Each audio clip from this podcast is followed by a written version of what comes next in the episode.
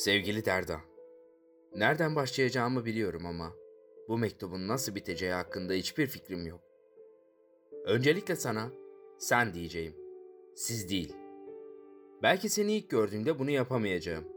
Ama benim için sen, sensin. Hatta seni ilk gördüğümde o kadar heyecanlanacağım ki büyük ihtimalle adımı söylemeyi bile unutacağım.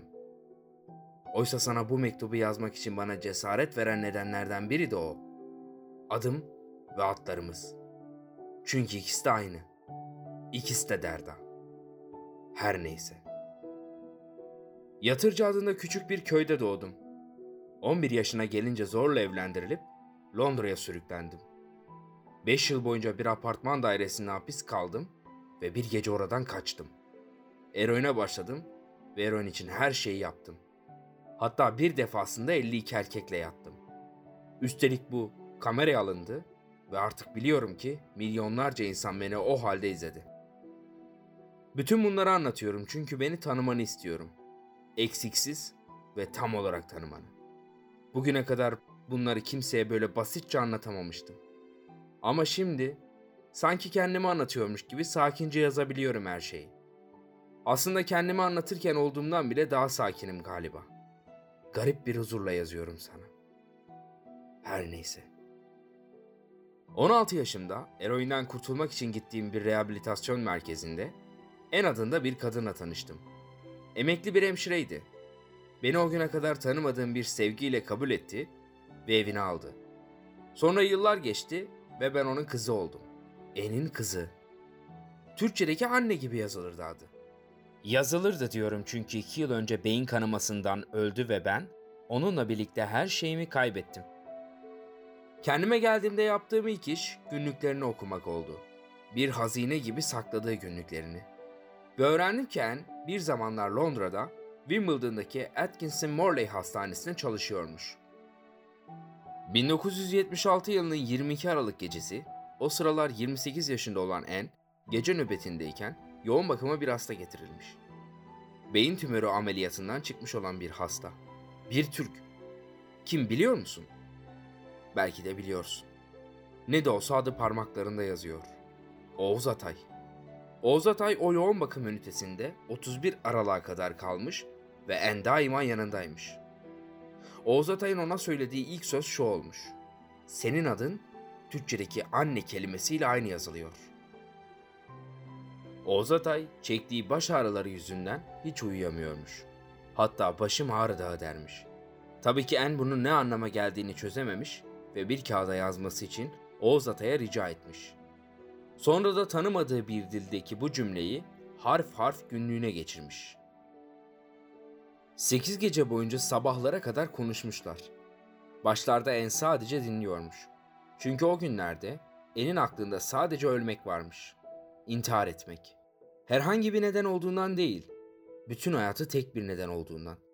Yaşadığı her şey yüzünden. Bazı insanlar böyledir. Diğerlerine göre çok daha kırılgan olurlar. Ölümü sırtlarında bir çanta gibi taşıyıp yorulduklarında önce onu açarlar. Her neyse. Her nasılsa Oğuz Atay En'in bu düşüncesinden haberdar olmuş. Belki de sadece hissetmiş ve ona hayattan söz etmiş. Hayatta kalınması gerektiğinden. O sekiz gece öyle bir geçmiş ki En sonunda ikna olmuş ve kendini hayata bırakmış. Çünkü karşısında ölümle Don Kişot gibi mücadele eden bir adam varmış ve ona o güne kadar duymadığı kelimelerle yaşamayı anlatmış. En, İngilizcesinin ne kadar iyi olduğundan da söz ediyor. Sanki Shakespeare konuşuyordu karşımda ve ben bir kitap gibi okuyordum söylediklerini. Burada tekrarlayamayacağım kadar, yazdığım anda anlamlarını yitirecek kadar güzel sözlerle inandırdı beni. Bana hiçbir şans bırakmadı. Ona ve anlattıklarına inanmaktan başka. Oğuz Atay hastaneden ayrılınca bir daha görüşmemişler. Ama En onu asla unutmamış. Bana sorarsan Oğuz Atay'a aşık olmuş. Ama günlüklerinin hiçbir yerinde bundan söz etmiyor. Sadece şöyle bir cümle geçiyor. O hayatım boyunca tanıdığım aşık olunacak tek adamdı. Sonra yıllar geçmiş ve En Türkiye'ye gelmiş. Tam olarak eğer bu mektubu okuyorsan şu an durduğun yere. Edirne Kapı Şehitliği, Sakız Ağacı Mezarlığı'na. Oğuz Atay'ın mezarının başına. Günlüğünde bir mektuptan söz ediyor. Oğuz Atay'a yazdığı bir mektuptan. Kim bilir ne yazmıştı. Her neyse. İşte o mektubu Oğuz Atay'ın mezarına gömmeye gelmişen. Şöyle yazmış günlüğüne. Bugün mektubu onun üzerine gömdüm. Belki yıllar geçecek ve sadece toprağına karışacak. Belki de ben gider gitmez ruhu okuyacak. Sonra bir çocuk geldi yanıma. Öyle yoksul görünüyordu ki. Belki de o mezarlıkta çalışıyordu. Mezarları temizliyordu. Bir şeyler anlattı bana. Anlamadım tabii. Mezarı temizlemesini işaret ettim. Keşke biraz da para verseydim. Ama o kadar üzgündüm ki ağlamaya başladım ve oradan koşarak kaçtım. Ardıma bile bakmadım. Bir zamanlar mezarlıklarda çalıştığını öğrendim. Sen olabilir misin o çocuk? Sanmam. Ama kim bilir? Belki de öyledir. Sonuçta En'in günlüklerini okuduktan sonra hayatımı kurtaranın sadece o olmadığını anladım. Beni o cehennemden çıkaranlardan biri de Oğuz Atay'mış meğer. Çünkü Oğuz Atay da En'in hayatını kurtarmış. Ve En olmasa ben mahvolmuştum. Halbuki bütün bunları öğrenene kadar Oğuz Atay'ın varlığından bile haberdar değildim. Oysa burada Edinburgh Üniversitesi'nde edebiyat profesörüyüm biliyor musun? Ne utanç verici. Bu arada Türkçem için de özür dilerim. Hayatımda ilk kez Türkçe bir mektup yazıyorum. Hatta 29 yıl sonra Türkiye'ye ilk kez gelmiş olacağım. Sen bu mektubu okuduğunda. Günlükleri bitirir bitirmez Oğuz Atay'ın bütün yazdıklarını okumaya ve hakkında araştırmalar yapmaya başladım. Sonra da karşıma sen çıktın.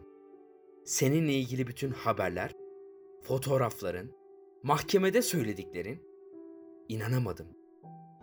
Hele bir de adını okuyunca Şimdi mektubu başından beri yeniden okudum ve ne kadar kötü yazılmış olduğunu fark ettim. Her paragrafın sonunda bir her neyse var.